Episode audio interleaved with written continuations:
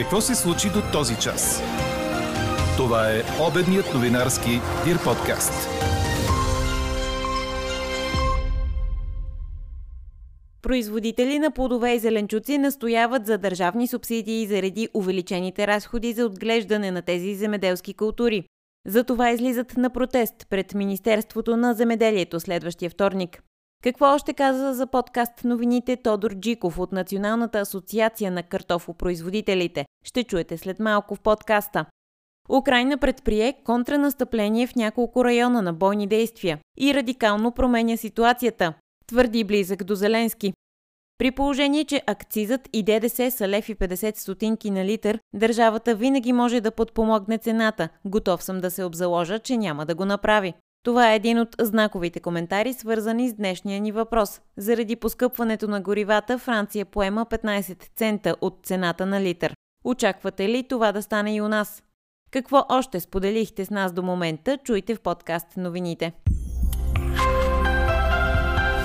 Говори Дирбеге. Добър ден, аз съм Елза Тодорова. Това са подкаст новините по обяд на 16 март.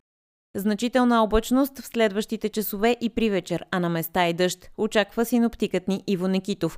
По морето духа слаб вятър от югоисток. Температурите са между 6 и 12 градуса. Утре ще е по-студено, от 3 до 8 градуса през деня. През нощта срещу четвъртък ще превали и слаб сняг. Производители на плодове и зеленчуци готвят протест с искане държавата да субсидира отглеждането на тези култури. Около 3000 души у нас са заети в отглеждането на картофи, а заради поскъпналите горива и торове, себестойността на декар земя с този вид зеленчуци е нараснала с 320 лева, разказа за подкаст новините Тодор Джиков, председател на Националната асоциация на картофопроизводителите. С него разговаря Елена Бейкова. Според Тодор Джиков, производството на плодове и зеленчуци у нас почти липсва заради неглижиране от страна на държавата, а сектор зеленчуци има значим социален ефект. Това е сектора, който генерира най-много трудова заетост на декар спрямо всички останали сектори. И това означава, че изчезването на сектора зеленчуко производство отнема възможността на много голяма част от населението в селските общини да работят и да получават препитание. От Националната асоциация на картофопроизводителите настояват Министерството на земеделието да направи анализ, възоснова на който да се разпределят парите за подпомагане на отделните сектори. Нашата асоциация сме направили точен и ясен и категоричен разчет, който почива на економически анализ, че увеличението, процентното увеличение на торовете, на препаратите за растителна защита, на енергоносителите и на горивата ще се отрази на повишаване на себестоеността на един декар картофи с около 320 лева. Имайте предвид, че вътре не е включено увеличените разходи за енергоносителите, както и повишаване на разходите за фонд работна заплата, тъй като предстои увеличаване и на работната заплата, за да можем актуално да отчетеме инфлацията и за да може нашите работници да са спокойни, че няма да има трудности при изхранване на техните семейства.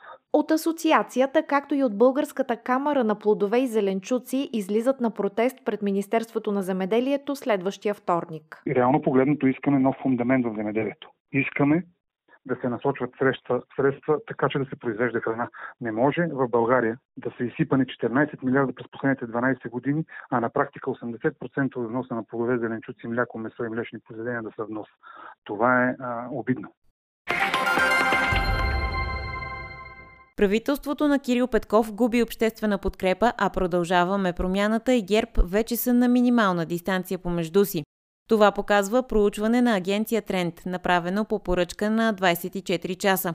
Изследването проследява и нагласите на българите спрямо войната в Украина, като се отчита нарастване на песимизма. Подробностите обобщава Елена Бейкова. За разлика от началото на мандата на кабинета Петков, когато положителните и отрицателните оценки са били сходни, през март положителна оценка дават 29% от анкетираните, а 56% посочват отрицателна такава. Изследването показва ерозия и в оценката на работата на президента от 55% с положителна оценка през февруари до 49% през март.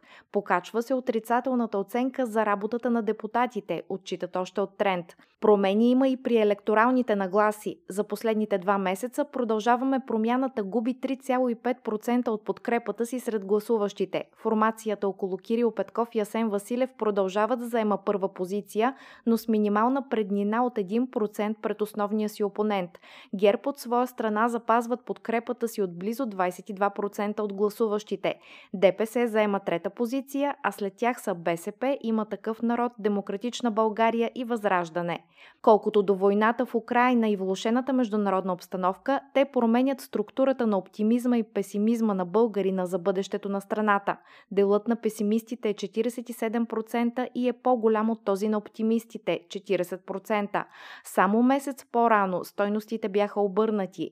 40% от българите са променили отношението си спрямо Русия в негативна посока заради военната инвазия в Украина. 46% не са променили своето отношение. Само 16% смятат, че руската военна инвазия в Украина е оправдана, докато 61% са на обратното мнение. Над две трети от всички интервюирани са на мнение, че България трябва да приема украински бежанци на своя територия.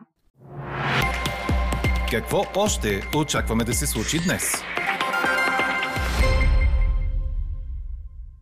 Украинският президент Володимир Зеленски ще направи този следобед онлайн обращение към двете камери на Американския конгрес.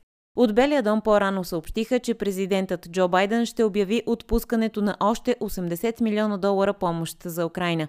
Разчетите на страната са, че за да се възстанови Украина от войната, до момента са нужни 565 милиарда долара. Междувременно продължават руско-украинските преговори. Според Зеленски, позициите на двете страни вече звучат по-реалистично. Според бившия служебен министр на отбраната у нас, Георги Панайотов, президентът Путин няма печеливш ход от тук нататък. Русия изгуби тази война, каквото и да се случи, тя ще бъде в по-слаби позиции, отколкото преди началото на войната, коментира Панайотов пред БНР.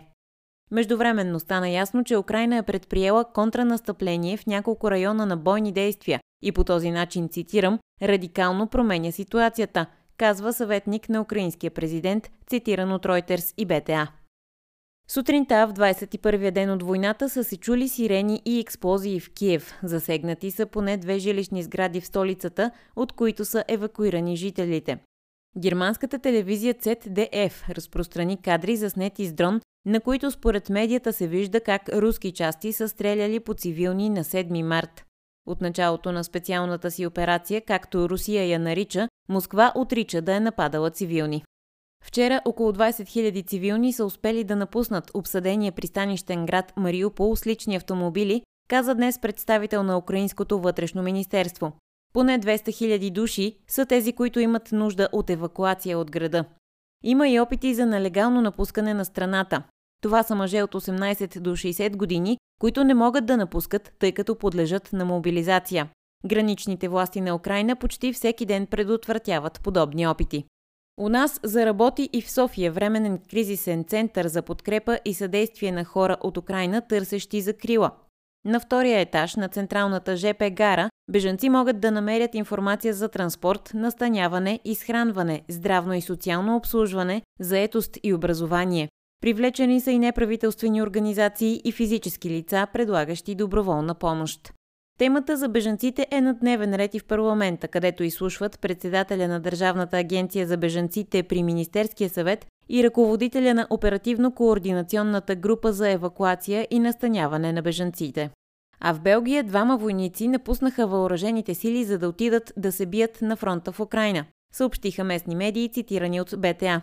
По данни на Белгийското министерство на отбраната, единият войник е подал рапорт за напускане, а другия е дезертирал без дори да предприеме тази административна стъпка. Министерството посочва, че подобни действия представляват неподчинение.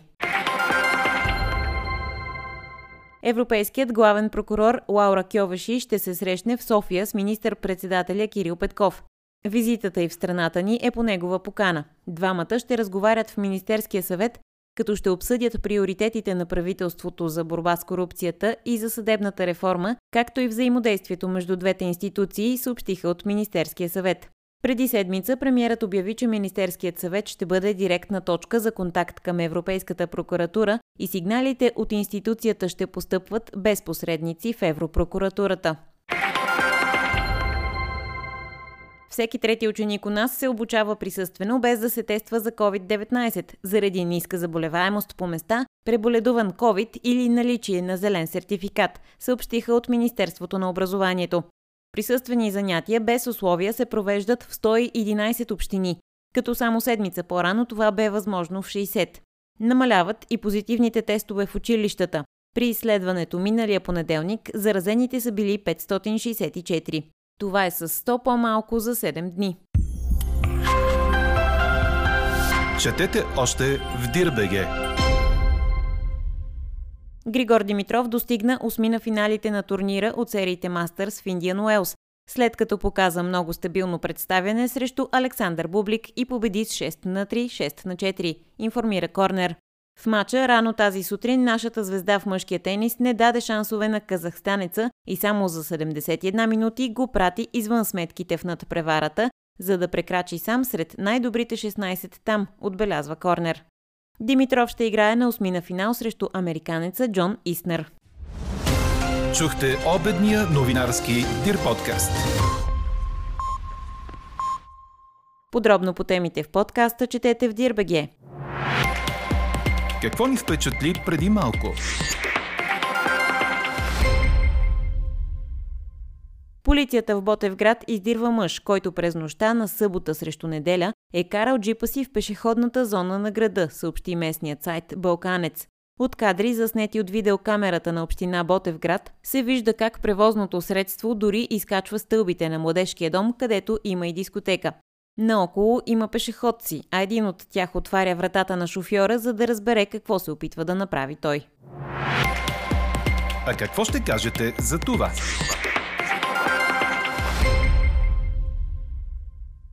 Заради поскъпването на горивата, Франция поема 15 цента от цената на литър. Очаквате ли това да стане и у нас? Ви питаме днес. До този момент превес имат отговорите не.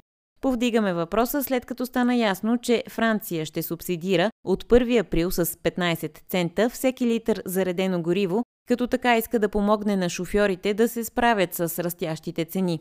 Елена Бейкова обобщи коментарите ви по темата.